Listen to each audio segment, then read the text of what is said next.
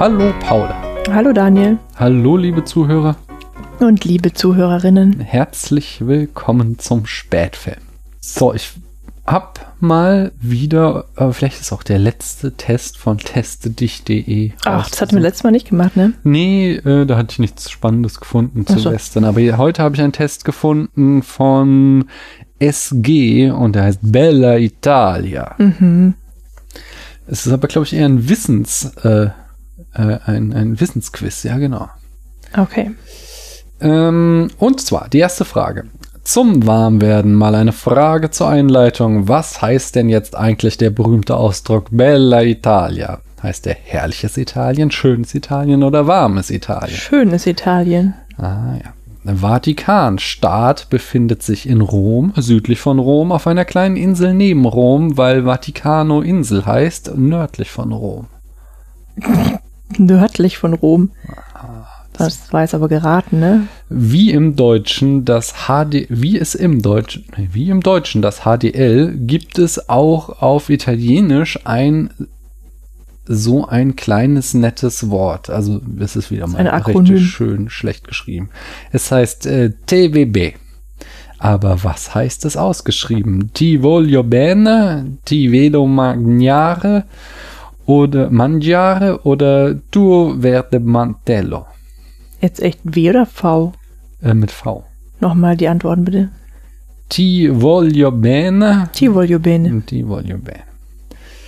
Venedig ist auf Betonpfählern, Holzpfählen oder Eisenpfählen erbaut. Boah.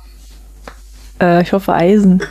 Ischia liegt im Osten, Ischia. Süden oder Westen. Ischia. Äh, keine Ahnung, ne? Äh, Westen? Übersetze. Ich gehe auf den Strand. Vado in spiaggia. Vado sulla spiaggia. Vado alla spiaggia. Vado alla spiaggia. Welche Sprachgruppe ist in Südtirol minder? Die französische, die italienische, gar keine, die deutsche. Die Deutsche. Südlich von Korsika liegt Bari, Sardinien, Elba oder Venedig. Elba. Ah, nicht südlich, es liegt westlich. Welche politische Partei ist für den starken Norden Italiens und gegen den ärmeren, ärmeren Süden? Die Comunisti, die Forza Italia oder die Alleanza Nazionale? Keine Ahnung. Ja, das ist Allianza Nazionale. Zum, zum Schloss noch eine nette Urlauberfrage. Welche Art von Stränden gibt es in Italien? Sand- und Kieselstrände, nur Sandstrände oder nur Kieselstrände? Hm, Sand- und Kieselstrände. Die Auswertung. Bella Italia, bitte hau schnell ab. Dein Wissen über Italien ist nämlich erbärmlich. Oh Mann. Da musst du noch ziemlich üben. Das ich Wahrscheinlich so warst schlimm du ist. noch nie in Italien oder Nuller. Doch, du warst schon einmal, also mit mir einmal in Mhm. Italien und äh, einmal sind wir zumindest lange durchgefahren. Du hast nur vier von zehn Aufgaben richtig. Shit. Im Durchschnitt ist die richtige Antwortzahl sechs, aber wo sehe ich denn jetzt die richtigen Antworten? Ah ja. Oh, Bella Italia wäre schönes Italien. Hab ich doch. Ach, hast du gesagt. Das ist das Einzige, was ich richtig habe. Die Vatikanstadt liegt in Rom. Verdammt. Die Venedig ist auf Holzpfählen gebaut. Das geht doch kaputt. Mhm. Äh, ich gehe auf dem Strand heißt Vado sulla spiaggia. Die italienische Sprachgruppe ist äh, die weniger gesprochene in Südtirol. Oh, dann wird Deutsch mehr als Italienisch Ja. gesprochen. Krass. Das hätte ich nicht gewusst. Südlich von Korsika liegt Sardinien. Das wäre das einzige. War mir nicht so sicher, ob das vielleicht nördlich von Korsika liegt. Die richtige Antwort, wer gegen den armen Süden ist, ist Forza Italia. Forza. Ich dachte, es sei ein Fußballclub. Nee, das ist doch einfach nur sowas äh, Vorwärts-Italien. Also das, das rufen die beim Fußball, wenn die Nationalmannschaft spielt, aber das Ja, dann- sind, glaube ich, die Nationalisten, nicht so? Dann gehe ich wohl mal lieber schnell. Ja, ja, aber ich habe weiteres Vorgeplänkel. Du musst Italien noch nicht verlassen. Und zwar Leute mit kleinen Kindern. Ich werde euch jetzt eine harte Wahrheit offenbaren. Wenn eure Kinder größer werden und anfangen YouTube zu gucken und das über euer YouTube-Konto machen, dann werden sie euren YouTube-Algorithmus total versauen. Äh, so ist es, dass ich nämlich ständig Videos vorgeschlagen kriege, die eigentlich unsere Tochter angeguckt hat oder halt die ihrem Interesse entsprechen. Und auf eines dieser Videos habe ich neulich geguckt und da hat nämlich Julian Bam und ein Kumpel von ihm und meine Tochter war sehr entsetzt, dass ich nicht wusste, welcher Kumpel das war. Äh, die haben sich gegenseitig schlechte Witze vorgelesen, tief in die Augen geguckt und wenn einer lachen musste, hat er einen Minuspunkt gekriegt. An Paula, das Konzept habe ich mir geklaut und habe 20 schlechte Witze rausgesucht. Hm. Ich habe natürlich jetzt einen Vorteil, weil ich die Witze schon lesen Da musst musste. du nicht mehr so drüber lachen. Ich ja. weiß es hm. nicht, aber du fängst an mit Witz Nummer eins, guckst mir tief in die Augen. Ich finde aber gut. okay, ein Punkt für mich. Nein, komm, es geht jetzt los. Versuch dich zu konzentrieren. Ich lese dir was vorher. Mhm. Gehen zwei Bomben in den Keller, sagt die eine zur anderen, lass mal hochgehen. Na, du presst jetzt aber schon. Ja, okay, das ist ein Minuspunkt ja. für mich. Ich musste schon eigentlich lachen. Mhm. Kommt ein Skelett in die Kneipe. Ein Glas Bier, ein Glas Bier und ein Putzlampen, bitte. Putzlappen, bitte. Du hast die Pointe versaut. Ja, sorry, das ist echt scheiße. Kirche in Flammen. Übereifrige Putzfrau verursachte Fegefeuer. Eins zu eins. da war ich jetzt lachen musste. Ja, ja, du darfst auch nicht lachen. Ach Mann. Was ist klein und grün und dreieckig? Ein kleines grünes Dreieck. das ist echt scheiße. 2 zu 1 für dich. Du bist ja, dran. gut, aber ich, naja. Kommt ein Skelett zum Arzt, sagt der Arzt, Sie sind aber spät dran. du hast auch gelacht. Woher hast du denn diese Witze? Ich habe eine Seite gesucht mit schlechten Witzen. Ich finde die gut. 3 zu 2 für dich. Oh, Konzentration. Medikamente. Du hast dich vertippt. Sie sind verschreibungspflichtig. ich konnte mich beherrschen. 3 zu 3. Was ist der Unterschied zwischen Ziegen? Je größer, desto mehr. Nee, der ist doof. Ja. Nicht mitlesen. Geht mir das auf die Nerven, wenn ein C. Hä? Geht mir das auf die Nerven, wenn ich 10 Kilo für eine Rolle zunehme und dann feststelle, dass ich gar kein Schauspieler bin? Ah. Ja, es war zu verkopft. Eigentlich ganz gut, aber. Nee. Finde ich überhaupt nicht witzig. Könnten wir den ausprobieren, bevor wir ihn kaufen? Das ist ein thermonuklearer Sprengsatz. Vielleicht draußen? Okay. Wo lagert ein Fisch sein Geld? In einer Sandbank. Scheiße, Paula lacht auch.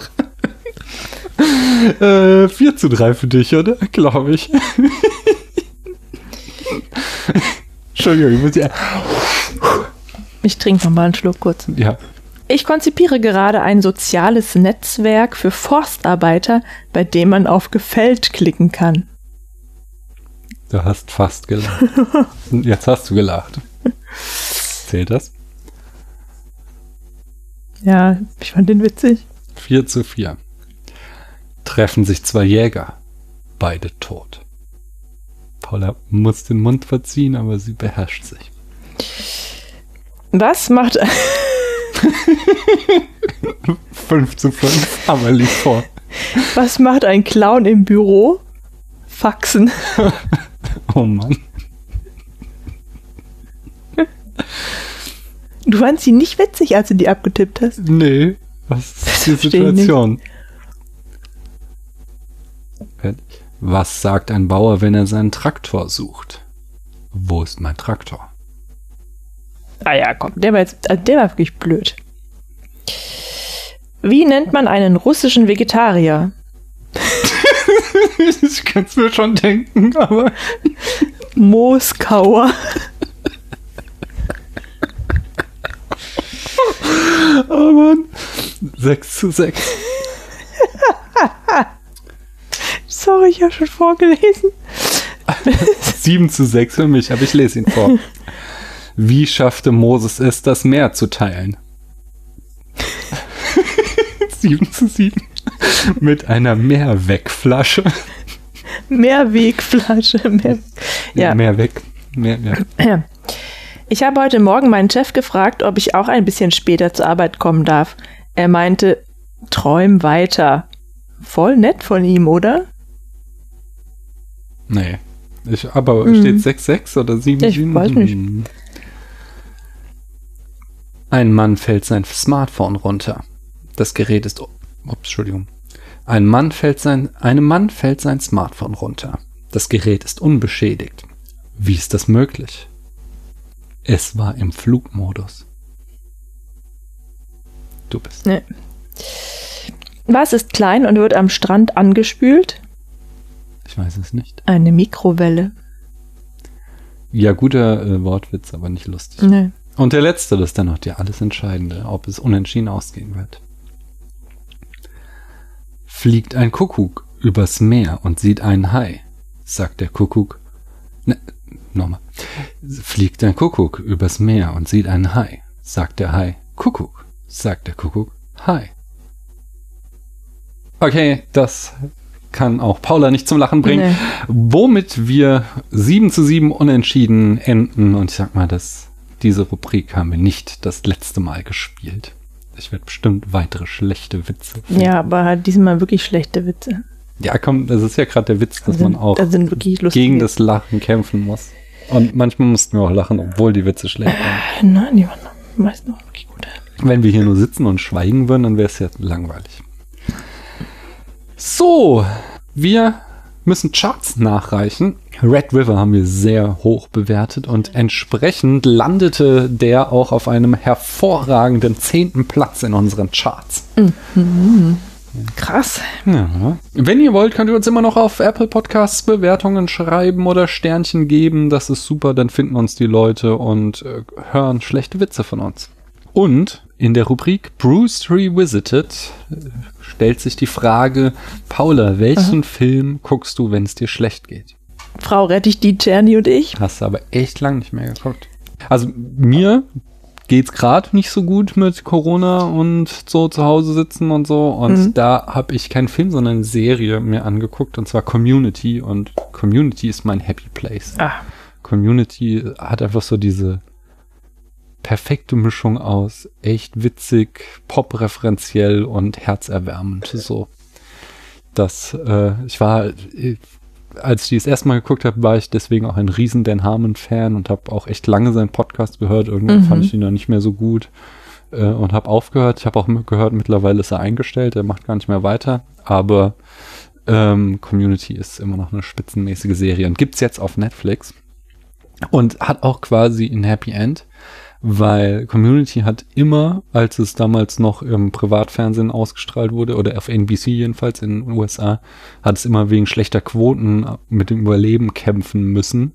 Und jetzt äh, hat es auf Netflix, also Netflix sagt es ja nie so genau, aber allen Anschein nach hat es auf Netflix mehr Zuschauer, als es jemals im, Öffentlich äh, im Fernsehen hatte. mhm.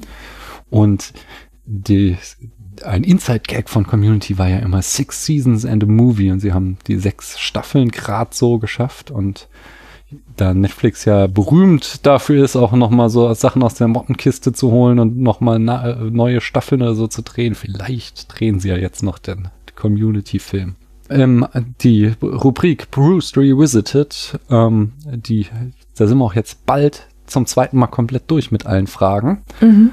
Und dann muss da ja auch ein neues Vorgeplänkel stattdessen her. Und da habe ich auch schon eine geile Konzeption. Ich habe nämlich auf meinen alten Fotos neulich was gesehen, woran ich mich erinnerte. Und das habe ich dann bestellt.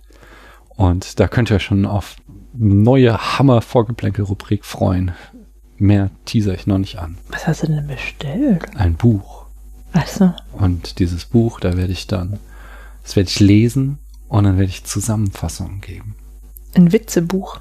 Nein, das ist, es, es, es ist der Hammer. Wenn es ankommt, du wirst dir ein Loch in den Bauch freuen. Über das Buch. Über das Buch. Und das steht noch nicht in unserem Regal. Das steht noch nicht, das, es ist nicht die Art von Buch, die wir uns kaufen.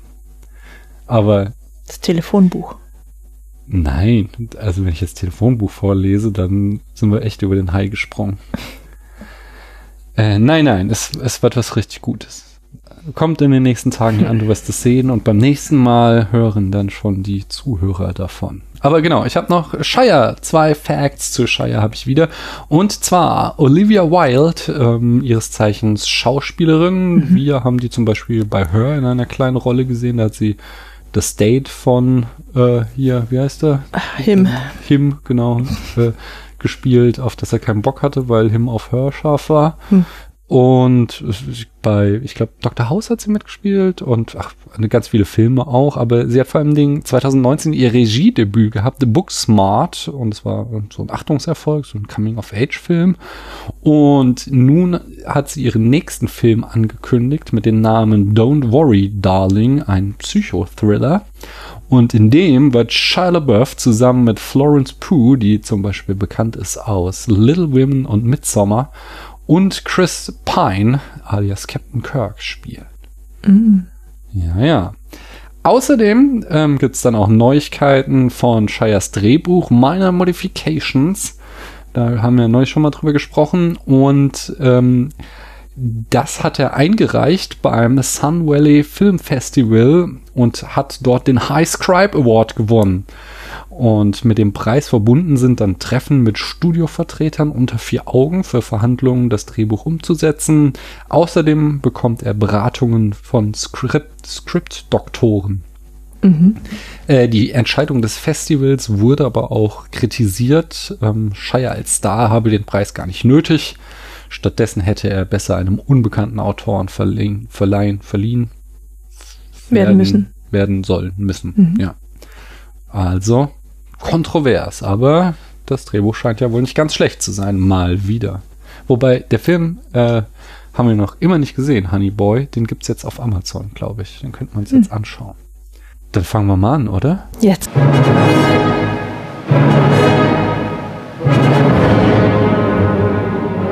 Was haben wir denn gesehen, Paula?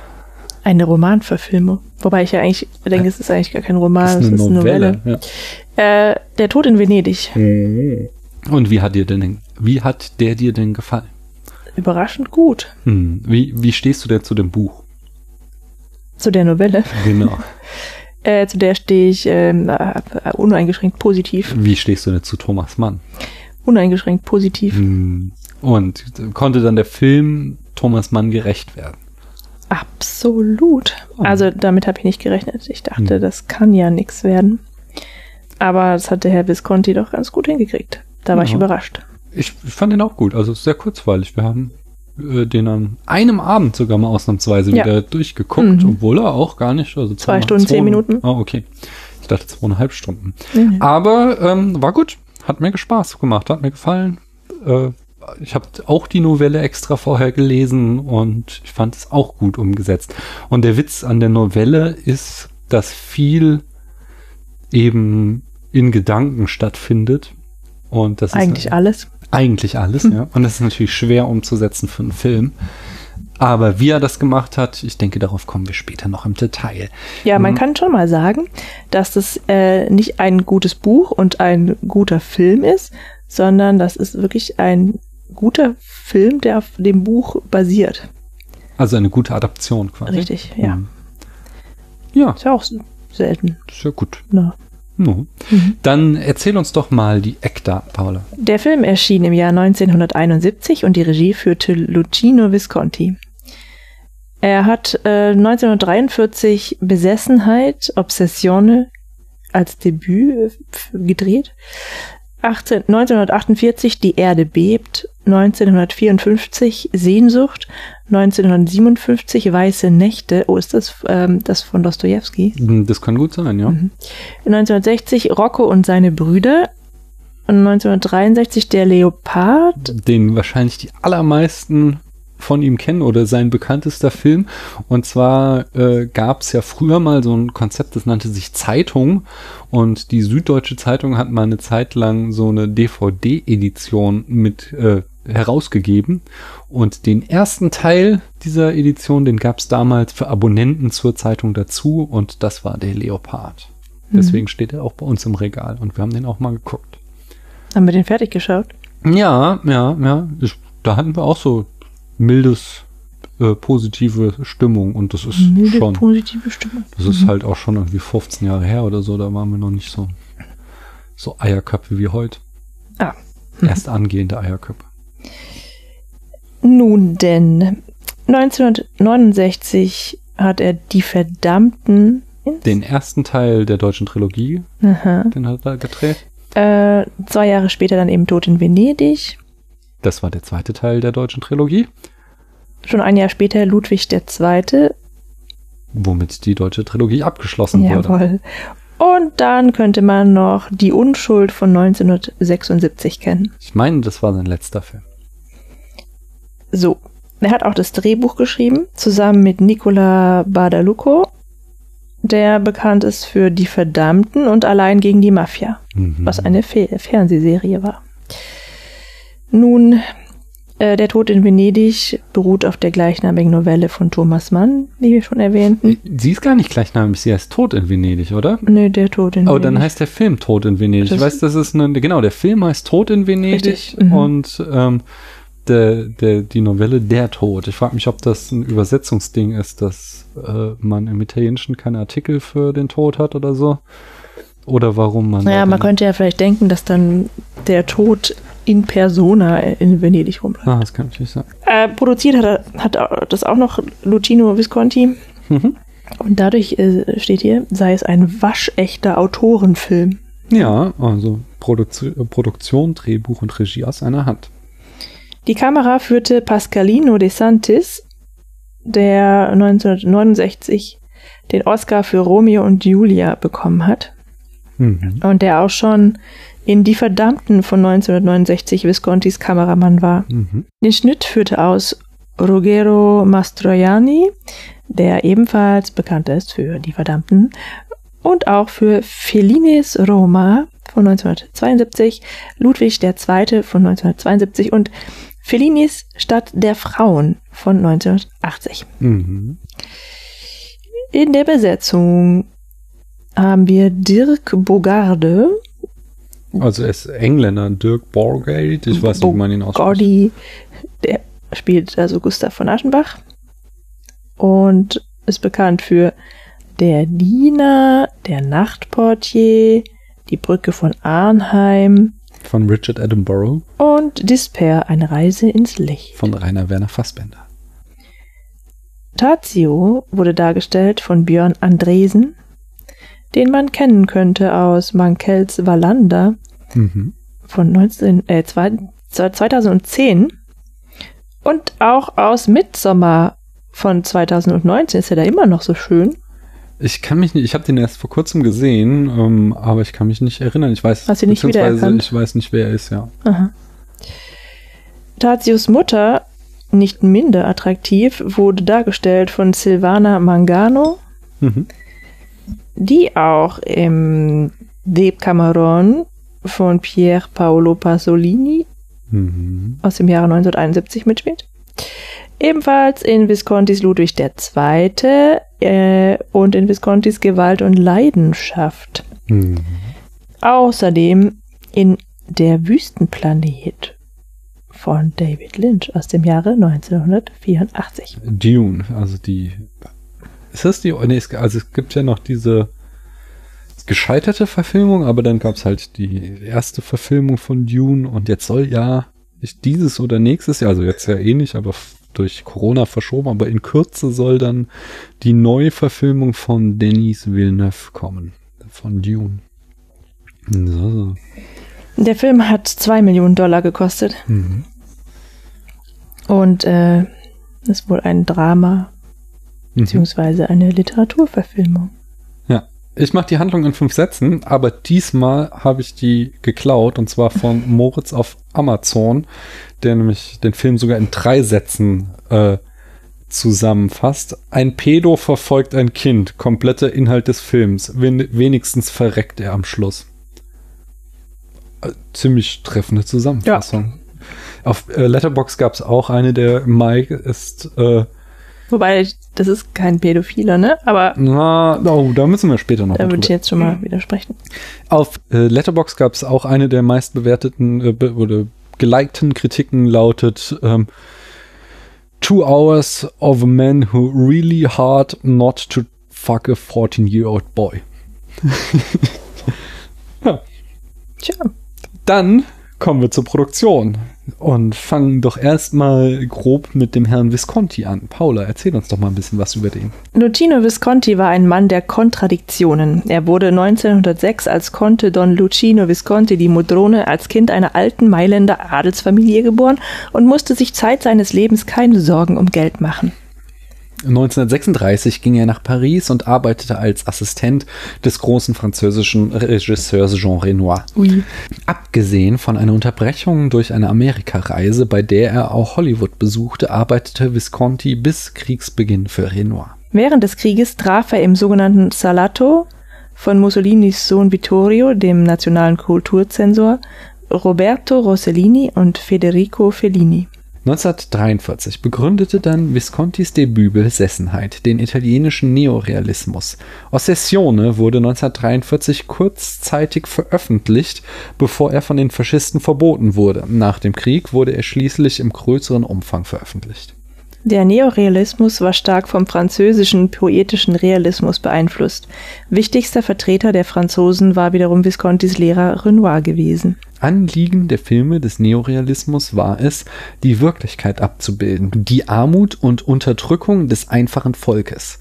Der Philosoph Roland Barthes definierte das so: Der Neorealismus ist in erster Linie ein moralischer Begriff, der genau das als Wirklichkeit darstellt, was die bürgerliche Gesellschaft sich bemüht zu verbergen. Wie man an dieser Definition erkennen kann, war Visconti mittlerweile Kommunist. Er wurde 1944 wegen seines Widerstands gegen den Faschismus verhaftet und trat nach dem Krieg auch in die kommunistische Partei ein. Im Jahr 1951 lernte Visconti Thomas Mann kennen und versuchte im Hat Anschluss lange den Zauberberg zunächst als Oper und dann als Film zu adaptieren.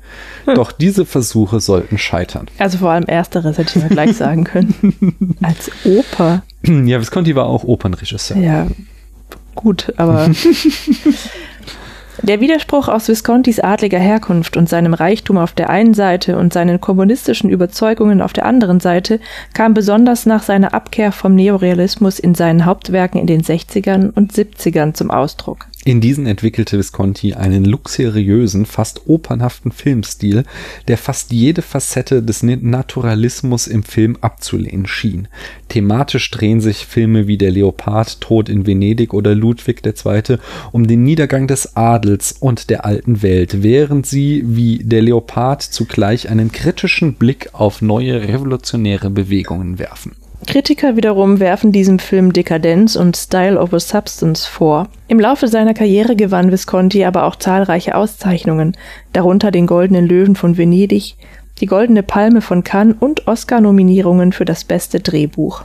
Im Gegensatz zu vielen anderen europäischen Regisseuren gelang es Visconti für seine Filme große Budgets zu erhalten. Der Tod in Venedig bildet hier keine Ausnahme. Zudem spielten internationale Stars wie Burt Lancaster, Alain Delon, Trevor Howard, Gerd Fröbe oder Romy Schneider gerne in seinen Filmen mit. Das Arbeiten mit Visconti muss anstrengend gewesen sein, da er bei seinen ausufernden Projekten ein enormes Maß an Liebe zum Detail an den Tag legte und zugleich einen herrischen Regiestil pflegte. Visconti war offen homosexuell und lebte ab 1964 mit dem Schauspieler Helmut Berger zusammen, der auch in mehreren von Viscontis Filmen mitspielte.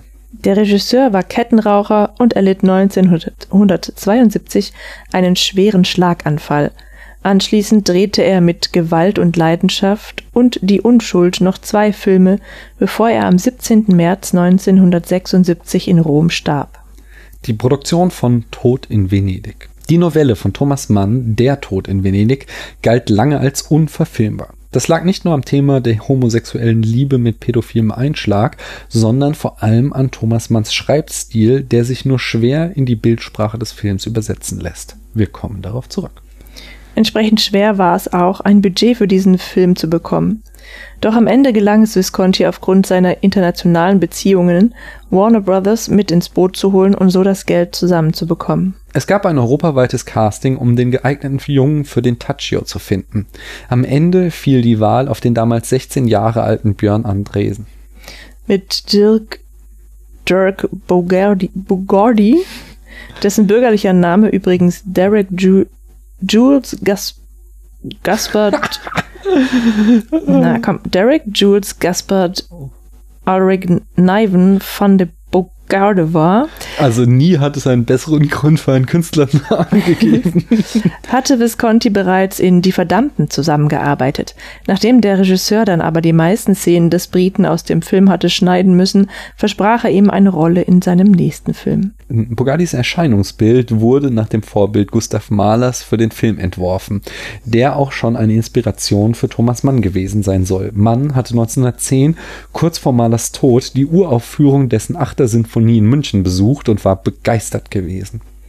Luchino Visconti wollte, dass Dirk Bogardi eine falsche Nase trägt, damit er mehr wie Maler aussehe. Dies erwies sich aber als unmöglich, da das Ding immer wieder abfiel, wenn der Schauspieler etwas, etwas Mimik zeigte. Daraufhin wurde beschlossen, dass er einen Schnurrbart und einen Zwicker tragen sollte, so dass er am Ende mehr wie Thomas Mann als wie Gustav Mahler aussah. Die Make-up-Abteilung probierte verschiedene Gesichtsfarben und Cremes aus, um das Erscheinungsbild von, von Aschenbach am Ende des Films hinzubekommen. Aber keine war zufriedenstellend, da sie zu schnell verschmierten.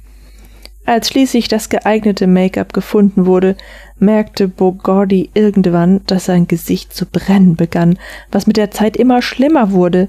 Schließlich stellte sich heraus, dass seine Paste verwendet worden war, die den Warnhinweis Keep away from ice and skin auf der Tube stehen hatte. Dennoch sagte Bogardi später über Visconti, I wouldn't have minded being a doorknob on any film that he ever did. The richness one took in was so enormous. Gedreht wurde unter anderem im Grand Hotel des Bains am Lido di Venezia, in dem Thomas Mann 1911 seinen Urlaub verbrachte, der ihn auf die Idee zu der Novelle brachte. Das Hotel blieb übrigens noch bis 2010 bestehen. Dann scheiterte der Versuch eines Umbaus an mangelnder Finanzierung. Seither steht es leer. Krass, da steht so ein fettes Hotel Mhm. am Strand von Venedig leer. Hm. Dass sich da kein Investor findet, ist echt erstaunlich. Mark Burns, der den Alfred in den Rückblenden spielt, sagte später, dass er keine Ahnung habe, was seine Szenen bedeuten sollen. Mhm. Das können wir unterschreiben. Naja, was sie bedeuten schon so, aber was er da Mhm. redet, ist ein bisschen unklar. Auch in diesem Film zeigte sich Visconti enorm detailverliebt und bestand auf pedantische Genauigkeit bei der zeitgemäßen Darstellung der Belle Époque. So war ihm zum Beispiel wichtig, dass auch der Inhalt von Handtaschen, selbst wenn er nie im Film zu sehen war, genau wie die Wäsche in geschlossenen Schubladen zeitgemäß waren. So, so, das ist mal. Ja, da muss man sich halt richtig einfühlen können in diese Zeit. Ja, gut, aber was zeitgemäße Wäsche in geschlossenen Schubladen damit zu tun Könnte hat. ja sein, dass er nochmal auf die Idee kommt, dass man die Schublade öffnen müsste. Ja, okay. Aber es hat schon ein bisschen was auch von marxischem Denken. Kommen wir zum filmischen Erzählen. Wie beginnt denn der Film? Weiß das noch? Ich habe es gerade gelesen. Mhm. Äh, nein. ja, wir sehen erstmal ähm, die Namen derer, die an dem Film mitgewirkt haben. Und im Hintergrund sehen wir Wasser. Und schließlich sehen wir ein Schiff auf dem Wasser. Hm, Und es, also es, der Bildschirm hält sich ganz langsam nach und nach auf. Offensichtlich sind wir am frühen Morgen und äh, das Schiff fährt dem Licht entgegen und zieht eine graue ähm, Rauchfahne, dicke Schwaden hinter sich her. Das ist doch schon eine fette Metapher für die Fahrt über den Styx, Mhm. oder? Ja, hab ich auch das, gedacht. Das Schiff, was einen in den Tod trägt. Ähm, und äh, auf diesem Schiff haben wir dann auch noch, also schon ein bisschen spät, es dauert alles sehr lange, also der Film kostet seine Szenen wirklich lange aus und so gehen einige Minuten ins Land, bevor das Schiff an Land geht, aber dann haben wir ja schon eine äh, krasse epische Vorausdeutung in dem Film, der auch in der Novelle vorkommt. Ja, aber das ist ja im Film, kommt es halt, das kommt nicht so gut rüber, ne? Also wenn ich das Buch nicht gelesen hätte, weiß ich nicht, ob ich das erkannt hätte. Na, man Da- sieht zumindest das Bild von. Erzähl. Ja, der ist irgendwie so ein, so ein alter Typ, der sich ähm, jung geschminkt hat, ne? Mhm. Der sich irgendwie so nicht seinem Alter entsprechend anzieht und dann eben ähm, sich auch geschminkt hat, um jünger auszusehen und mit den jungen Leuten halt irgendwie ja mitzuhalten, ja. Hm. Und der ist, der ist dann auch irgendwie besoffen und ganz unangenehm. Hm. Weißt du noch, was er sagt? Ich kann mich nicht genau. Ja, der sagt dann irgendwie, also er verabschiedet sich von Aschenbach und wünscht ihm alles Gute und die herzlichsten Komplimente an die Frau und Hm. sowas. Jedenfalls äh, im, im Buch ist dann auch Aschenbach irgendwie über Seiten hinweg ganz echauffiert aufgrund dieser geschmacklosen Darstellung. Wie- Im Film, wie hat er da reagiert? Es war, Er hat einen einfach versucht wegzuignorieren. Hm, aber das macht er ziemlich oft mit Leuten. So. Ähm, ja, schon. Aber also die, die Pointe daran ist halt, dass Aschenbach ähm, ein Mensch ist, der sehr viel Wert auf Würde legt und auch immer sehr adrett gekleidet ist und im Hm. weißen Anzug an den Strand geht und so. Aber am Ende des Films genau dem gleichen äh, Laster einheimfällt und Hm. mit seinem Alter nicht mehr klarkommt und sich dann auch von einem Barbier jung schminken lässt und äh, dabei offensichtlich nicht mitkriegt, dass er sich dadurch genauso in eine Karikatur verwandelt, wie dieser Mann, den er da am Anfang auf diesem Schiff gesehen hat. Warum, glaubst du, hat Visconti den Schriftsteller aus der Novelle von Thomas Mann hier in einen Komponisten geändert? Warum? Mhm. Was glaubst du, war der Grund dafür? Das weiß ich nicht. Ich würde mutmaßen, dass Musik einfach äh, cinematischer ist als Schreiben. Also in den Rückblenden kann man dann eben ihn, man sieht ihn zwar nie direkt dirigieren, aber man sieht am Klavier ihn sitzen und vor und nach äh, Konzerten Mhm. und das lässt sich einfach besser in Bilder fassen als ein Schriftsteller, der eine, also der, der Komponist hat ja eine Krise, der offensichtlich, ein, bevor er nach Venedig kam, einen großen Flop durchlebte, wo ihn das Publikum ausgebuht hat und ähm, sich davon versucht zu erholen und etwas Vergleichbares mit einem Schriftsteller darzustellen wäre, glaube ich, auf der Leinwand einfach sehr viel schwieriger. Ja, weil es ja da keinen Auftritt gibt. Hm. Außerdem sind Schriftsteller auch nicht unbedingt so Popstars wie Musiker. Aber in der Zeit, also heute gibt es ja auch schon noch Popstar-Schriftsteller, aber ich glaube, ich- war nicht Thomas Mann auch sowas wie ein Superstar in Ja, seiner schon. Zeit einfach? Hm? Ähm, Aber ich glaube, bei so einem Musiker ist es irgendwie greifbarer. Ja, weil in dem, in dem Buch wird er ja Ja. auch so dargestellt, also dass er halt irgendwie so, dass er schon verehrt wird, Hm. halt, ähm, aber es ist halt alles doch sehr intellektuell und da das ist was anderes als ein Komponist, den halt irgendwie jeder kennt. Mhm. Ähm, dann haben wir ja schon vorhin darüber geredet, dass eigentlich das ganze Buch in Gedanken spielt. Also wir folgen halt äh, Aschenbach durch Venedig und hören, lauschen oder, oder lesen die ganze Zeit seinen inneren Monolog. Hm. Ähm, wie setzt der Film das denn um?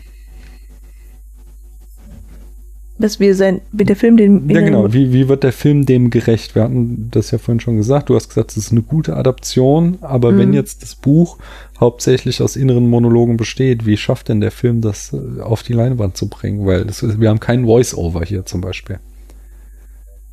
Ja, äh, mit diesen Rück durch die Rückblenden mit dem Mhm. Freund, da gibt's dann so Gespräche, aber die sind jetzt auch irgendwie keine 1 zu 1 Übersetzung von Aschenbachs Gedanken. Ja, natürlich. Also aber das, ist auch nur eine Sache. Die andere Sache ist, dass tatsächlich ähm, die Bilder und auch tatsächlich die Schauspieler äh, dieses Gefühl transportieren können, Hm.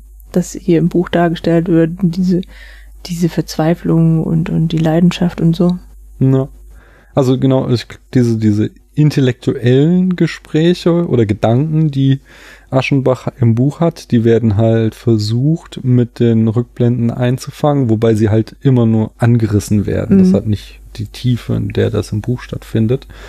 Ähm, Ja, und oh, sind da auch andere Gespräche. ja, aber es ist schon oft das gleiche Thema. Also äh, lass uns das noch ein bisschen zurückstellen, so dieses, worum geht's wirklich. Aber ähm, ich glaube, da wird schon versucht, das natürlich stark zu verkürzen, aber so die Quintessenz aus den Überlegungen von Thomas Mann mit rauszuziehen. Also das, Aus äh, das Schauspiel von Bogart ähm, ist, oder Bogardi, mhm. ist einfach tatsächlich sehr ausdrucksstark und er schafft es gut, diese innere Zerrissenheit, mhm. weil er sich da in diesen äh, adoleszenten Jungen verliebt hat, äh, äh, gut darzustellen. Das ist irgendwie schon ziemlich geil.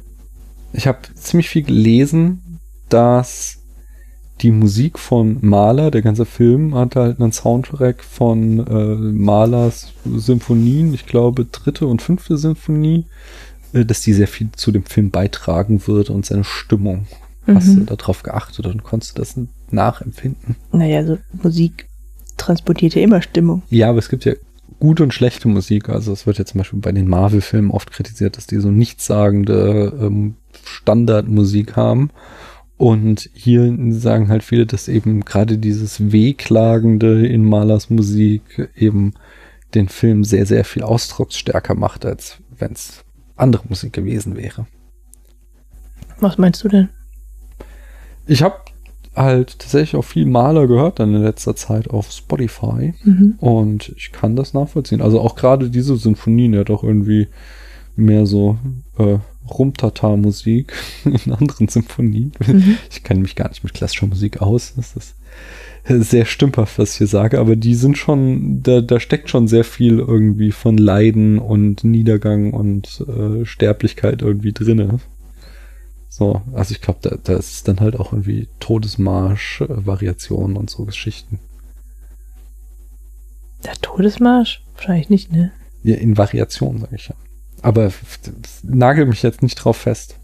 In dem Film spielen immer wieder Spiegel eine entscheidende Rolle. Sind dir welche aufgefallen? Naja, im Hotelzimmer hat er einen Spiegel. Mhm.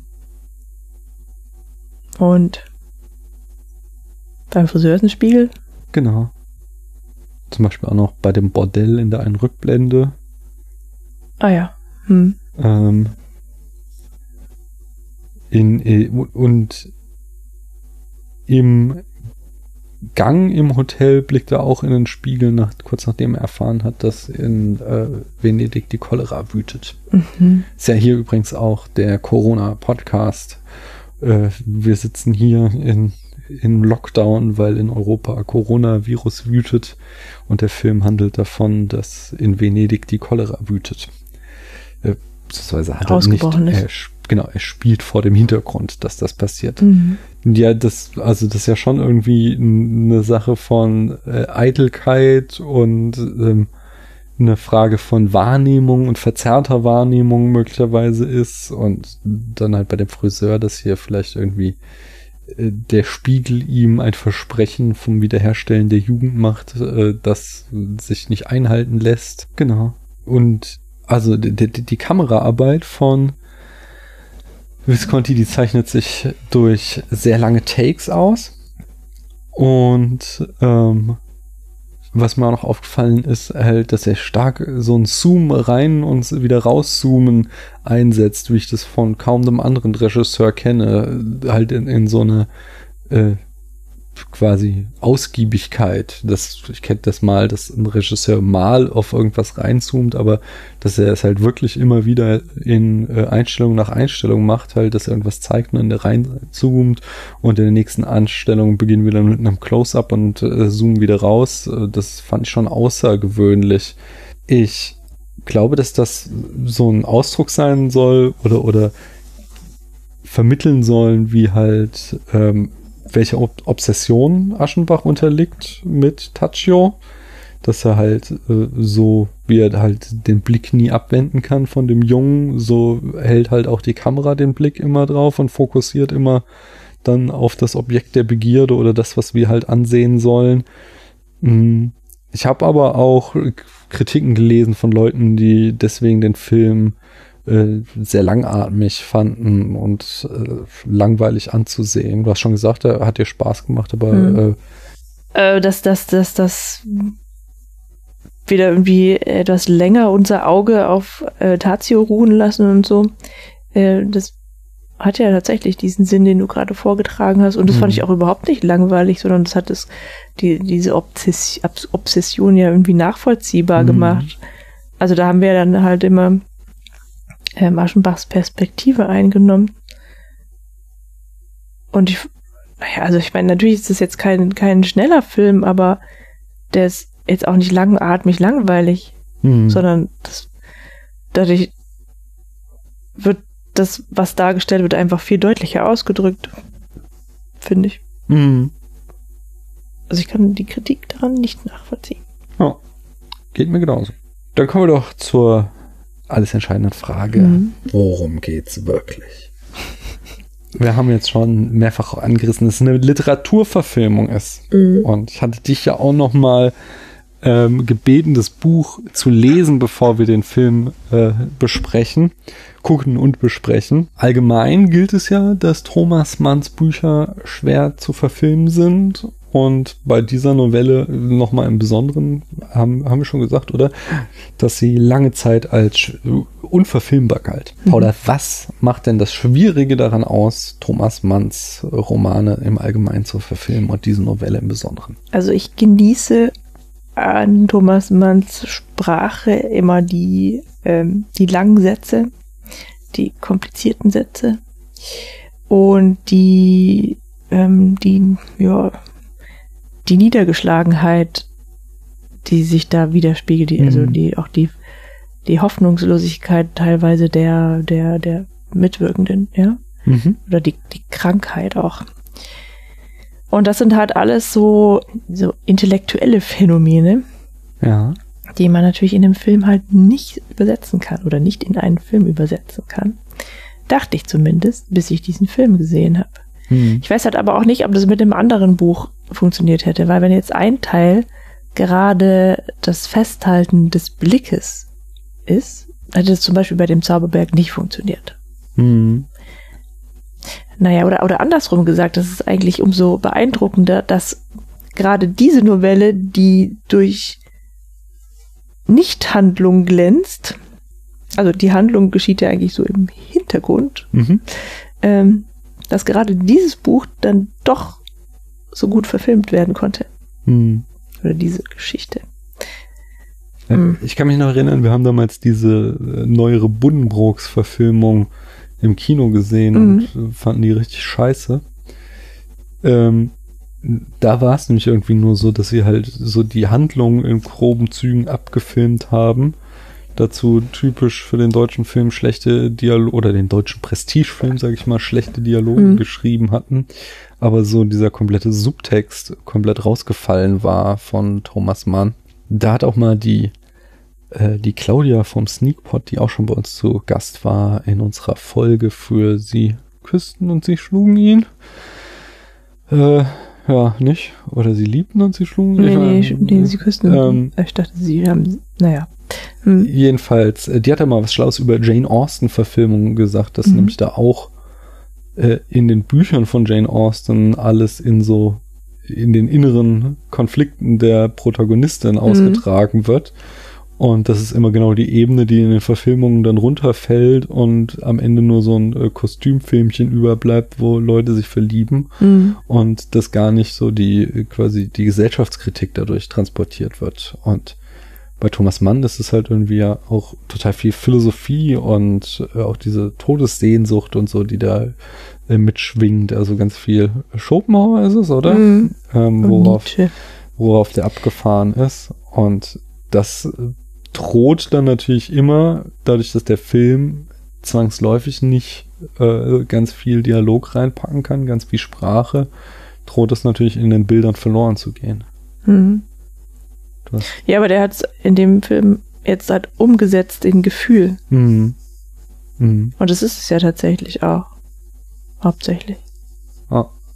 Der, äh, ein Vorwurf, den ich aber an einer Stelle gelesen habe, ist, dass der Text sehr ambivalent ist und zwischen Wörtlichkeit und Symbolik ausbalanciert ist, so dass äh, dieses Verliebtsein in Tachio nicht nur äh, quasi profane sexuelle Begierde ist, sondern eben ganz viel auch steht für äh, das Alter, was sich die Jugend zurückwünscht und eben der Künstler oder Konflikt zwischen äh, dem Künstler, der halt Schönheit mit seinen Händen erschafft und mhm. der natürlichen Schönheit und dass sowas halt alles in der Sprache von Thomas Mann ähm, ausformuliert äh, wird, dass das aber dann dem Film verloren geht, so dass also der Film einfach aufgrund seines Mediums das im Wagen lassen muss, was dann am Ende auf der Leinwand dazu führt, dass wir eben doch einen Pedo haben, der ein Kind verfolgt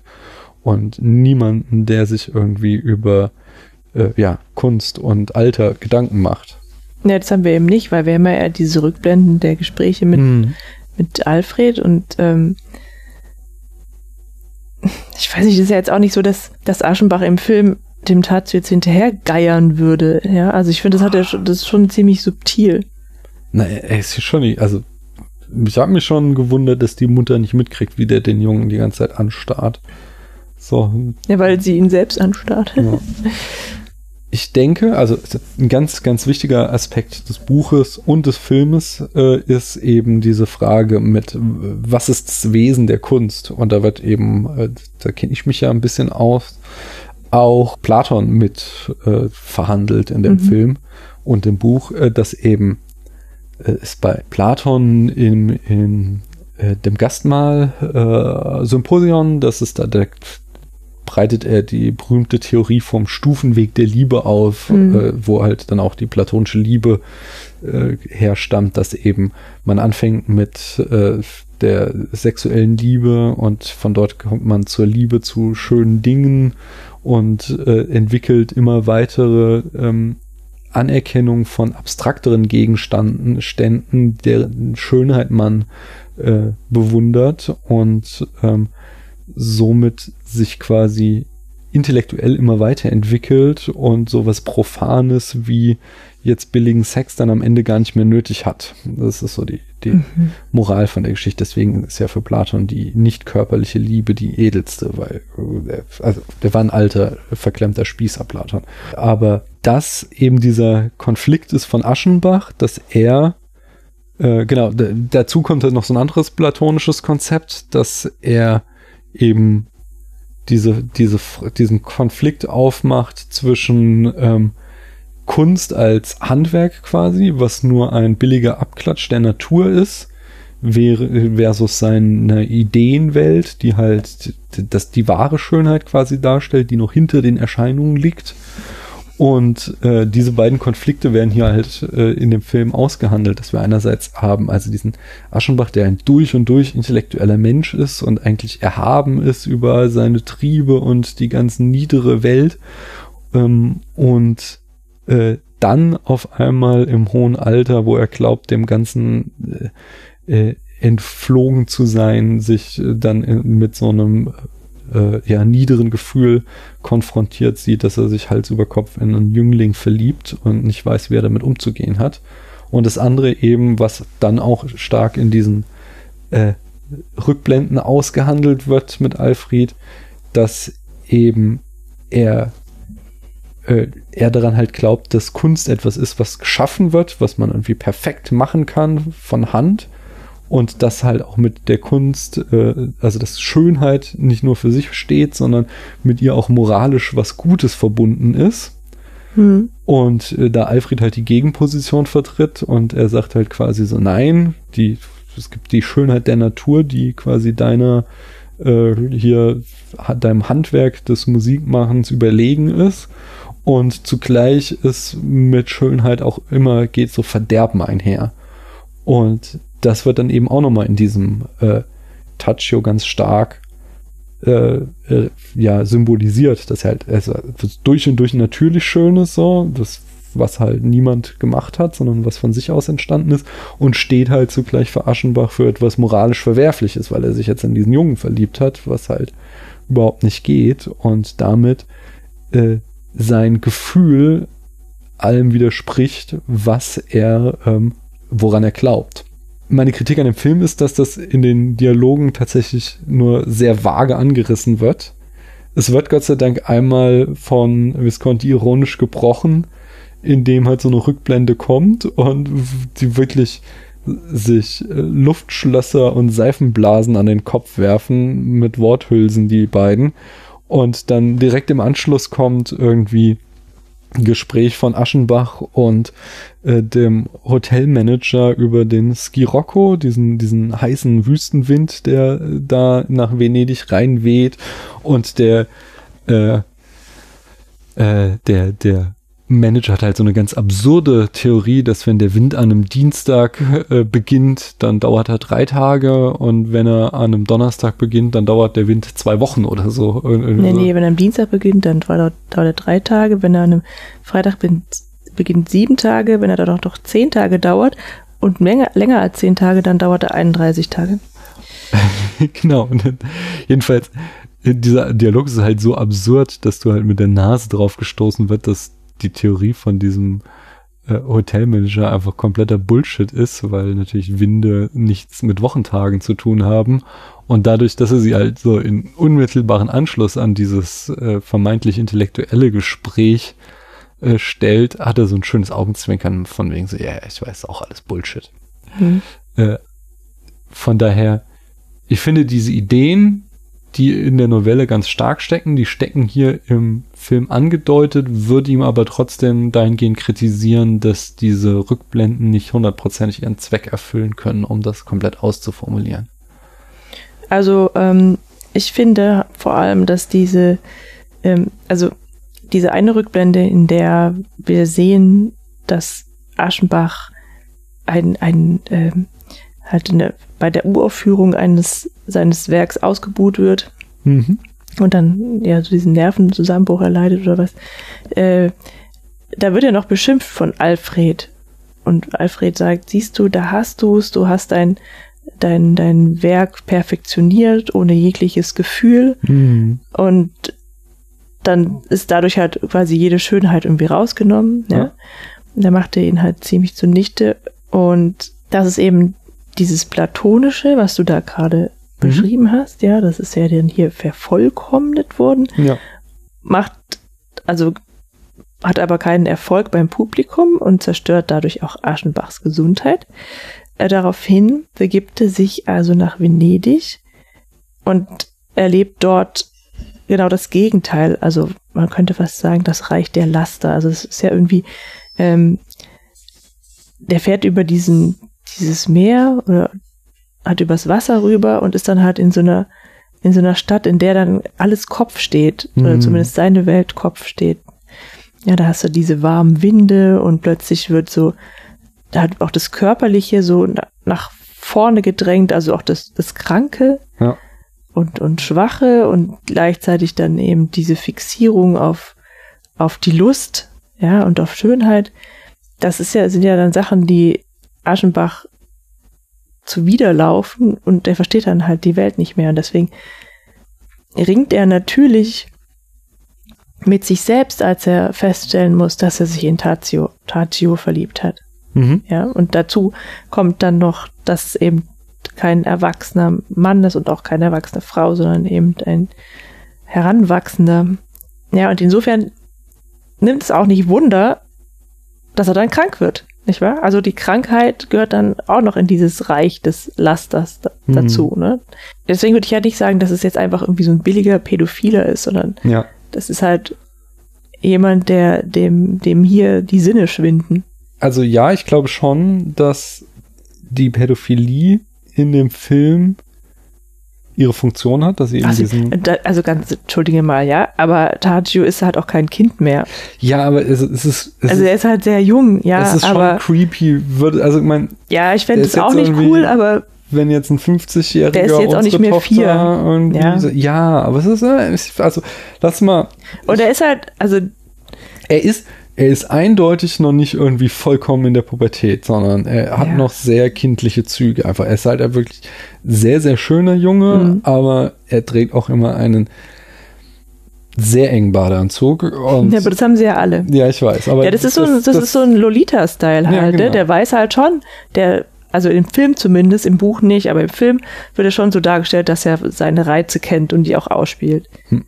Der Punkt ist, er also ich, ich verstehe die Rolle, das ist eben dieses, ähm, dass hier mit Schönheit etwas Moralisches, Verwerfliches äh, assoziiert wird und Mhm. dass das eben diesen, diesen, diesen verbotenen Wunsch in Aschenbach auslöst und äh, da halt überhaupt erst die, ja, die, diesen, diesen Konflikt auf die Kamera bringt, äh, auf die Leinwand bringt.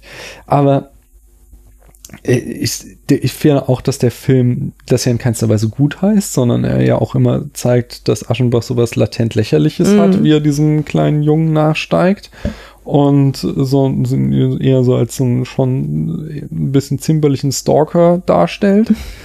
Ich, also ich würde es halt dennoch ähm, Pädophilie nennen, weil er halt einen äh, in der Pubertät befindenden Jungen begehrt als alternder Mann. Und Mhm. äh, ich frage mich halt auch, hätte, also heißt wieder, man soll Filme, ne? Patrick vom Bahnhofsgehen sagt immer, man soll Filme nicht besprechen, die es nicht gibt, aber die Frage ist ja, hätte es nicht in der Zeit, in der der Film spielt, nicht vollkommen gereicht, wenn es einfach homosexuelle Liebe gewesen wäre.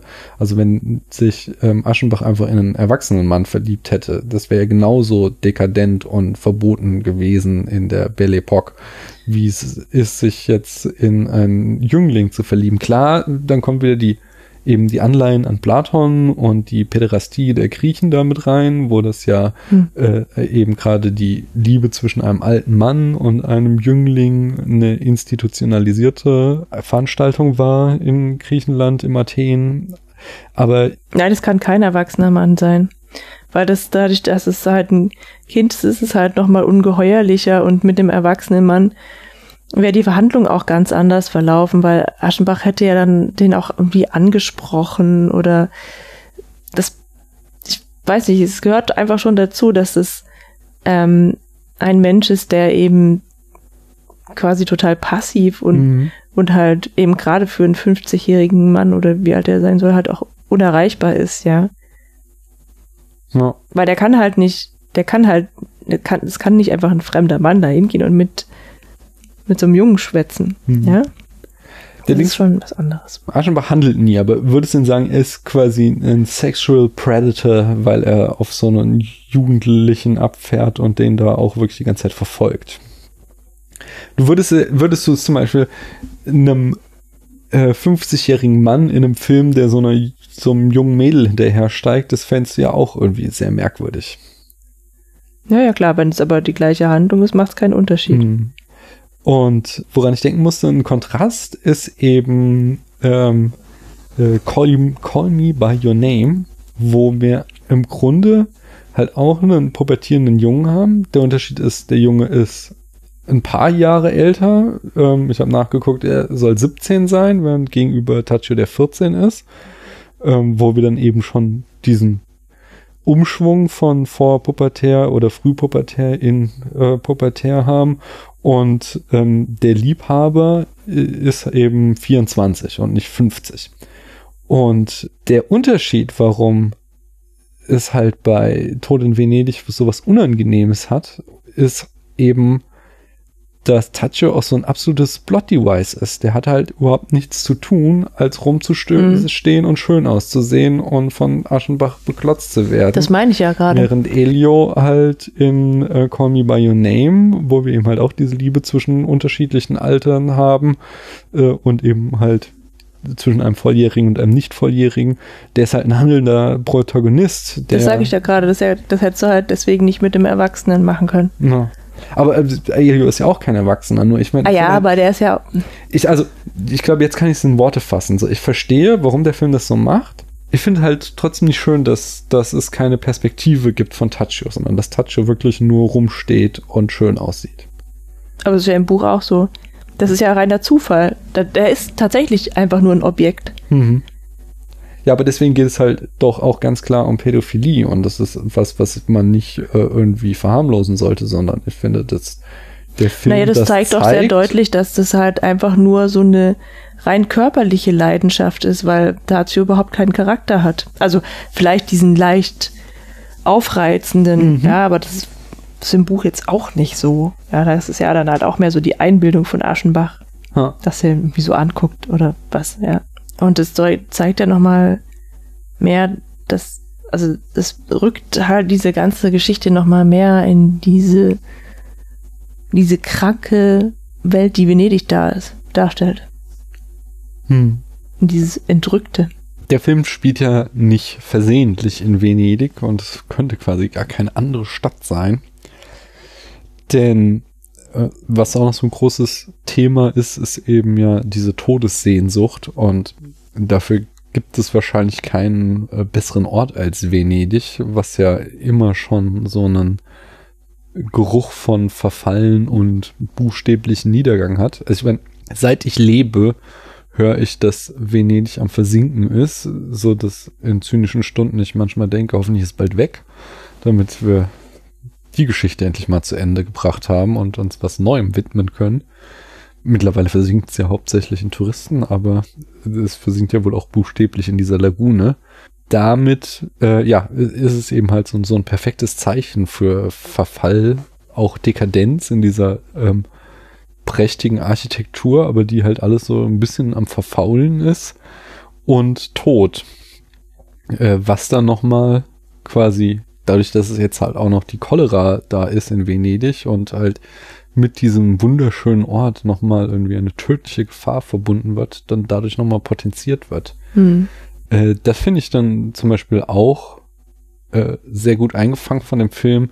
Dieser Moment, wo äh, von Aschenbach sich eigentlich schon entschieden hat, abzureisen und dann irgendwie sich auch kaum trennen kann von der Stadt und von Taccio und, und dann irgendwie sein Frühstück immer weiter hinauszögert, aber dann eigentlich doch noch rechtzeitig zum Bahnhof kommt und kurz davor ist, in den Zug einzusteigen und dann erfährt, dass sein äh, Gepäck in die falsche Stadt geschickt wurde, versehentlich. Woraufhin er sich dann ganz empört gibt und sagt, er wird jetzt Venedig nicht verlassen, bis sein Gepäck wieder da ist. Und äh, wenn er dann von dem Boot zurück zum Hotel gebracht ist, dann ist er halt äh, plötzlich total gelöst und lächelt und freut sich Hm. und genießt dieses Venedig total. Ähm, ich finde, in diesem Moment wird ganz stark diese Todessehnsucht eben ähm, kommt zum Ausdruck, so während er im Moment davor noch drauf und dran war, diesen Ort, der durch die tödliche Krankheit äh, quasi dem Tode verfallen ist, Ja. zu entkommen. Also er, das war so das letzte Aufbäumen der Vernunft. Ja. das kommt ja zumindest im Buch schon, ähm, als er sich einfach durch diese, diese Winde, durch den Skirocco einfach unwohl fühlt Mhm. und merkt, dass, dass das einfach nicht der Ort für ihn ist. Ja, und dann ist das einzig vernünftig natürlich, diesen Ort auch zu verlassen und das möchte er eben auch im Film tun. Und dann ist es halt äh, das Schicksal, das ihn dort bleiben lässt. Ja, okay, er hätte Verlässt. auch äh, weiterfahren können und Er sich sieht das es eben als Wink des Schicksals. aber das ist eben Oder auch genau- als Freifahrtschein, ja genau seiner Freifahrt. Wollust sich hingeben zu dürfen. Na, es ist mehr als nur Wollust. Es ist tatsächlich auch dieses, ähm, diese Lust an der Gefahr, an dem, die Lust, Mhm. äh, sich dem Tode hinzugeben, äh, die in, mit dieser Stadt halt so stark assoziiert Aber die ist. Cholera gibt's zu dem Zeitpunkt da noch nicht, ne? also, äh, am, Also ich glaube, am, da sieht er dann den ersten Sterben, der, genau, der aber das ist dann schon danach, am Ende der Szene. Okay, also er weiß noch nicht, was los ist, Mhm. aber die Stadt ist ja schon quasi infiziert, auch wenn es bisher nur Mhm. irgendwie über den Skirocco immer wieder angedeutet wird, äh, der da am Wehen ist. Mhm. Kennst du dich mit Schopenhauer aus? Und was äh, Thomas Mann für ein Ding mit Schopenhauer hat? Ein ganz kleines bisschen, ja. Magst du da zwei, drei Wörter zu sagen? Hm, Nee, da kann ich jetzt kein Also Stegreifreferat halten. Ich weiß nur wirklich auch so äh, auf Poesie-Albumsniveau, dass halt Schopenhauer ja schon eben diesen sich so abgehoben hat von dieser Vernunftgetriebenheit, die äh, Kant und Hegel noch hatten und eben sagte, äh, ja, scheiß drauf, wir sind gar nicht von Vernunft äh, beseelt, sondern wir sind eben von Willen und Trieben durchdrungen. Und das Sein äh, seine Philosophie versucht, diesen, diesen irdischen Trieben und diesem Willen äh, gesteuerten äh, Verlangen, die der Mensch hat, quasi zu entkommen und dass er deswegen da auch den Tod als etwas Begrüßendes sieht, weil er den, also ja auch sehr atheistisch beschreibt, also dass nach dem Tod nichts mehr kommt, aber damit eben auch diese, dieses ewige Vorangetriebensein, die dass der Mensch im Leben hat, äh, äh, er damit hinter sich lässt und somit quasi sein, seine, seine wahre Natur vollendet, indem er dann quasi das äh, ja, menschliche hinter sich lässt. Weil das hätte ich ja dann hier eben auch drin gesehen noch, dass äh, Aschenbach eben jetzt von dieser äh, Lust und dieser Liebe zu äh, Tachio angetrieben ist und dann aber äh, immer mehr selbst im Tod verfällt und dann ja quasi auch in dem Moment am Ende, wo er stirbt, äh, das dann nochmal äh, ist, während er, er, er glaubt eigentlich Tachio schon verloren zu haben, weil die Familie dann beschlossen hat abzureisen und er geht dann zum Strand und dann sieht er ihn da noch einmal, wie Tachio da äh, schön wie der Morgen am äh, Meer steht in der Sonne und mit diesem wunderschönen Bild stirbt dann Aschenbach am Ende da am Strand im Liegestuhl. Was ich spannend finde, ist ja auch, dass äh, Venedig auch so ein Symbol ist für diese Belle Epoque, was ja so die Phase zwischen dem Deutsch-Französischen Krieg 1871 und dem Ersten Weltkrieg äh, beschreibt, 1914, die sich eben durch die damals längste Friedensphase Europas auszeichnete und damit eben ein totales Aufblühen von Hochkultur, aber auch Reichtum und äh, sich so dieser alte europäische Adel nochmal einmal im seiner letzten Blüte zeigte. Und dass dann halt Thomas Mann 1911 ein Buch schreibt, äh, wo er einerseits eben das so in Venedig äh, spielen lässt und was halt man auch so als irgendwie so Niedergang für die, als Symbol des Niedergangs für diese Belle Epoque lesen kann. Und dass das halt so total prophetisch ist, weil ja dann 1914 der Erste Weltkrieg ausbricht, der eben allgemein äh, als Endpunkt dieses alten Europas gilt, womit halt so diese Welt des Adels dann zugrunde ging und danach eine neue Ära anbrach äh, und das 20. Jahrhundert eigentlich erst so richtig begann. Äh, da frage ich mich auch, viele mutmaßen ja auch, dass jetzt schon wieder die Zeit, in der wir leben, mit äh, Populismus und jetzt Corona äh, so ein Epochenumbruch sein könnte und ob es Kunstwerke in unserer Zeit gibt, die diese Stimmung einfangen. Hättest du, ist ja irgendwas, hättest du einen Vertreter, der da in Frage käme? Ein Vertreter für die jetzige Zeit? Ja, irgendwas an Büchern oder Filmen, die die jetzige Zeit äh, einfangen oder prophetisch sein könnten, was da noch in Zukunft kommt. Hoffentlich nicht Mad Max. Kann man das nicht in erst rückblickend das sagen? Das man erst rückblickend sagen können. So, natürlich. Was sagst du denn zu den Frauenrollen? Ah ja, also Frauen spielen da ja quasi keine Rolle. Ne? Also, stimmt. die Mutter und die mhm. Amme oder was ist das, rufen immer Tacho. Mhm. Das ist auch alles. Ja, die kümmern sich halt um den. Das stimmt. Und Aschenbach hat in den Rückblenden ja eine Familie. Ach ja, genau, mhm. man, man, kriegt auch so angedeutet, dass seine Tochter gestorben ist und dass mhm. das quasi ihn auch noch so auf die schiefe Bahn geschubst hat.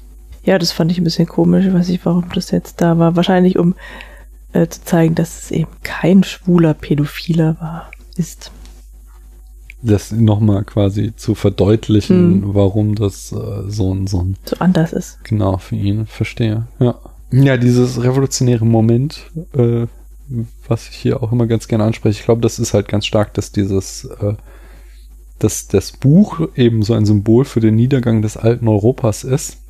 Der Film das quasi versucht aufzugreifen und das quasi dann ja auch, wie wir eben schon hörten, so ein Thema ist von Visconti, dass er äh, ja auch revolutionäre Bewegungen seiner Zeit in seinen Filmen kritisierte und er dann quasi auch äh, dann so eine Auseinandersetzung ist eben mit dieser Zeit der Studentenunruhen äh, und diesem Umbruch in wiederum der ganzen Welt, die halt versuchten mit der Elterngeneration abzuschließen, dass er dann da quasi mit diesem Film auch nochmal so ein Statement gemacht hat, dass er da eine alte Welt zu Ende gehen sieht, aber das eben auch wieder, wie es offensichtlich seine Art war, nicht als einen positiven Ausblick äh, darstellt, sondern da halt eine sehr zutiefst pessimistische Note reinlegt von Dekadenz und Niedergang.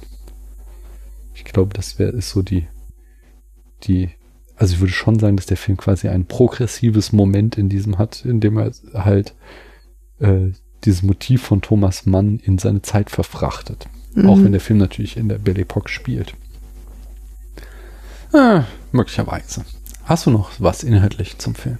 Nein, ich glaube nicht. Sag uns doch mal, was der Film so an Zitaten und Referenzen zu bieten hat. Aschenbach liest auf der Fahrt nach Venedig den Faust. Ach, das sieht man doch gar nicht. Mhm. Wie er liest, sieht man, aber. Leute mit Blu-ray-Playern und Stoppfunktionen haben das an sich mhm. herausgefunden. Okay. Aber wenn da nicht jemand einen Pakt mit dem Teufel hat, möchte ich mal sagen. Mhm. Die Rückblenden des Films und der Name Esmeralda sind wiederum äh, Thomas Manns Roman Dr. Faustus entlehnt. Ah, das ist der Faust auch schon wieder. Mhm. In Dr. Faustus heißt die Hure Esmeralda, die dem Protagonisten mit Syphilis infiziert. Hier ist es der Name des Schiffes, ähm, das den Protagonisten ins äh, cholerakranke Venedig bringt. Aber sei die Prostituierte, die er dann heiratet, heißt auch Esmeralda. Genau. Es ist die, die heiratet er. Die ist mhm. das denn seine Frau? Guck mal, das habe ich also nicht ich, gecheckt. Ich, für mich sahen die gleich aus. Ich mhm. bin schon sehr schlecht mit Gesichtern. Ah ja, aber auf jeden Fall, äh, das ist ja dann im doppelten übertragenen Sinne irgendwas. Mhm. Eins haben wir noch. Die Frau, die nach einem Haufen lärmender Kinder aus dem Aufzug steigt, wird vom Hotelangestellten als Baronin von Essenbeck bezeichnet. Die von Essenbecks sind die wohlhabende Industriellenfamilie, die in Die Verdammten porträtiert werden wird. Mhm. Ein anderer Protagonist in Die Verdammten heißt übrigens Aschenbach. Aha, aha. Hat er selbst Referenzen eingebaut. Mhm. Kommen wir zur Rezeptionsgeschichte. Warner Brothers wollte den fertigen Film zunächst in den USA nicht veröffentlichen, da das Studio einen Skandal fürchtete. Doch dann feierte der Film am 1. März 1971 in London seine Weltpremiere mit einer Gala zugunsten der Erhaltung Venedigs. An dieser Vorführung nahmen auch Queen Elizabeth äh, II. Die zweite. Und Prinzessin Anne teil. So geadelt konnte der Film dann doch in den USA erscheinen. Obwohl die Darstellung eines dem Untergang geweihten Päderasten keine positive queer-Repräsentation ist, wurde der Tod in Venedig nichtsdestotrotz eine Art Wahrzeichen für queeres Kino in einer Zeit, in der Geschichten über sexuelle Besessenheit fast ausschließlich der Heterosexualität vorbehalten waren. Der Film löste eine Welle von Literaturverfilmungen in den 70ern aus. Auch die Novelle wurde im Anschluss an den Film erneut zu einem Bestseller. Für Dirk Bogardi war die Rolle der Höhepunkt, ja das Ende seiner künstlerischen Laufbahn. Er könne zwar weiterarbeiten, um Geld zu verdienen, aber wenn ein Projekt ihn interessiere, niemals aber hoffen, seine künstlerische Leistung zu übertreffen oder in einem besseren Film mitzuspielen. Andresen wiederum hat sich später sehr negativ über den Film und die Folgen für ihn persönlich geäußert. In einem Interview mit dem Guardian sagte er, er lehne das Thema grundsätzlich ab. Außerdem verurteilte er, dass Visconti ihn in Cannes im Alter von 16 in einen Schwulenclub mitgenommen habe. Alle hätten ihn dort nur wie Frischfleisch betrachtet. Ja, das war vielleicht auch wirklich nicht so eine coole Aktion. Ah. Er sagte, er sei nicht homophob, sondern litt unter der Zuschreibung schönster Junge der Welt, die ihn seit dem Film immer verfolgte.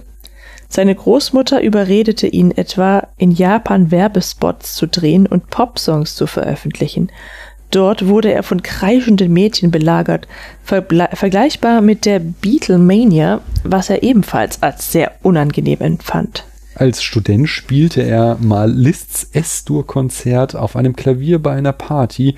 Danach kam eine Frau zu Andresen, die überrascht war, dass er ja nicht nur schön war und sagte, wow, du kannst ja sogar was machen. Tja, das passiert vielen Frauen. Ja. Andersrum. Das, was ja, er sich anhören musste, ja, müssen sich viele Frauen das anhören. Habe ich schon verstanden, ja. Als schöner Junge verewigt zu werden, war kein Segen, sondern ein Fluch. Ich fühlte mich wie ein exotisches Tier in einem Käfig, sagte er. Und weil es so früh in seinem Leben passierte, verzerrte es all seine Erfahrungen für Jahre danach. Thomas Manns Sohn Golo sagte in einem Fernsehinterview 1982, dass sein Vater der Verfilmung von dessen Büchern positiv gegenübergestanden hätte. Er hätte Tod in Venedig bestimmt gemocht, wenn er den Film noch erlebt hätte. Preise und Bestenlisten. 1971 in Cannes erhielt der Film den Spezial Award zum 25. Geburtstag des Festivals. Dieser wurde speziell geschaffen, da sich die Jury nicht entscheiden konnte, ob sie Tod in Venedig oder The Go-Between von Joseph Lucy, Lucy mit der Goldenen Palme auszeichnen solle. Der Film erhielt auch den wichtigsten italienischen Preis, den David di Donatello für die Bestregie. 1972 bei den BAFTA Awards wurde Tod in Venedig ausgezeichnet für Best Art Direction, Best Cin Cinematography, Best Costume Design und Best Soundtrack. Der Film steht auf Platz 14 der Liste der 25. besten Arthouse-Filme vom Guardian. Und die große Frage ist, steht er auch in 1001 Movies You Must See Before You Die? Ich hol mal das Buch, Paula. Ich glaube nicht. Achso, der ist ja nur tot in Venedig. Nee. Tja. Zumindest finde ich ihn nicht. Ja, dann wird er nicht drin stehen. Mhm. Ich habe aber dafür noch ein Zitat und zwar im Film Maler von 1974 von Ken Russell blickt der Komponist Maler ja. aus dem Fenster des Zuges seiner Frau Alma nach, die ein Modemagazin kaufen will. Da sieht er einen Jungen im Matrosenanzug, mhm. der sich selbst vergessen um Bahnsteigsäulen dreht. In diesem Moment erklingen die ersten Töne des Adagiettos und auf einer Bank im Vordergrund sitzt ein Herr mittleren Alters in einem weißen Anzug, der den Knaben ebenfalls erblickt und verschämt lächelt. Ach, das ist ja nett. Nicht wahr? Mhm. Womit wir fast durch sind. Bis auf die eine Kleinigkeit, dass wir den Film noch auf einer Skala von 1 bis 100 Punkten bewerten müssen. Fang du mal an. Ich fange mal an. Wie gesagt, es hat mich gefesselt, ihn zu sehen. Ähm, er hat mich dazu gebracht, das Buch nochmal zu, oder das Buch zu lesen. Nochmal Thomas Mann zu lesen, mal wieder Thomas Mann zu lesen. Das hat mich sehr gefreut. Er hatte viele Aspekte, über die man nachdenken könnte. Ich bin mit diesen Rückblenden nicht so hundertprozentig glücklich. Mhm. Und ich bin auch äh, mit, was ich schon versuchte, also zumindest ambivalent diese äh, Darstellung der Pädophilie, Adoleszentenliebe, ähm, habe ich, glaube ich, ausführlich gesagt, wie der Film das darstellt und was mich da ansatzweise vielleicht dran stören könnte. Deswegen werde ich ihn nicht, also deswegen werde ich ihn gut bewerten, aber nicht ganz nach oben schicken. Ich sag mal 79 Punkte. Ja, da bin ich ganz nah bei dir. Also ich nehme die 82. Ähm, weil ich ja jetzt die ganze Zeit schon den Film gelobt habe, aber die Dialoge waren jetzt nicht so der Hammer, ne? Ähm, und ich würde den vielleicht auch noch einmal anschauen, aber ich glaube, es reicht eigentlich, wenn man den einmal gesehen hat. Hm, verstehe. Hm. Okay. Ähm, wie oft man sich die Früchte des Zorns ansehen kann, werden wir beim nächsten Mal feststellen, wenn wir sie, also ich sehe sie dann zum zweiten Mal, du wahrscheinlich zum ersten Mal. Mhm. Und das ist dann auch der dritte und letzte Film unserer ersten Auswahl von der Liste. Wir haben ja diese berühmte Liste, wo wir Filme aufschreiben, die wir noch mal irgendwann besprechen sollten. Und da hatten wir ja letztes Jahr schon eine Abstimmung gemacht. Ihr hattet einen Film gewählt. Paula hatte sich, äh, was hattet ihr denn gewählt? Was hatten die nochmal gewählt? Keine Ahnung. Ich weiß, dass du dir The Crane Train, Crate Train Robbery mhm. ausgesucht hattest. Ähm, und die halt auch irgendeinen so alten schenken. Und ich habe mir jetzt ähm, Crabs, ja, unsere werten Zuhörerinnen und Zuhörer, äh, ich hatte mir jetzt die Früchte des Zorns ausgesucht die besprechen wir dann. Und das bedeutet dann natürlich auch, dass die nächste Abstimmungsrunde beginnt. Und nachdem wir so jetzt in die ganz frühe Historie eingestiegen. Ach so, der große Diktator hatte damals gewonnen. Nachdem wir jetzt in die frühe Filmgeschichte eingestiegen waren, äh, dachte ich mir, wird die nächste Abstimmungsrunde mal ganz junge Filme betreffen, auch weil wir in letzter Zeit so lauter alte Schinken besprochen haben.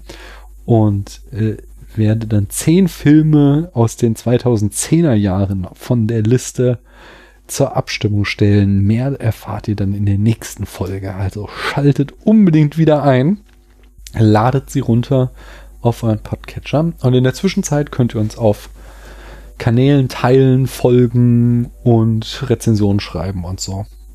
Und einfach Spaß haben. Nicht? Fahrt nicht nach Venedig, bleibt noch zu Hause, bis Corona überwunden ist. Die Grenzen sind ja eh noch dicht. Das stimmt. Aber Wäre so oder so nicht so empfehlen. ich habe gehört, im Sommer stinkt's da. Ja, aber ich habe ja gesagt, also ähm, wir haben neulich irgendwie darüber geredet, äh, wenn, wenn man apparieren könnte, wie bei Harry Potter. Hm. Ich würde mich tatsächlich jetzt nach Venedig apparieren. Weil da jetzt nichts los ist.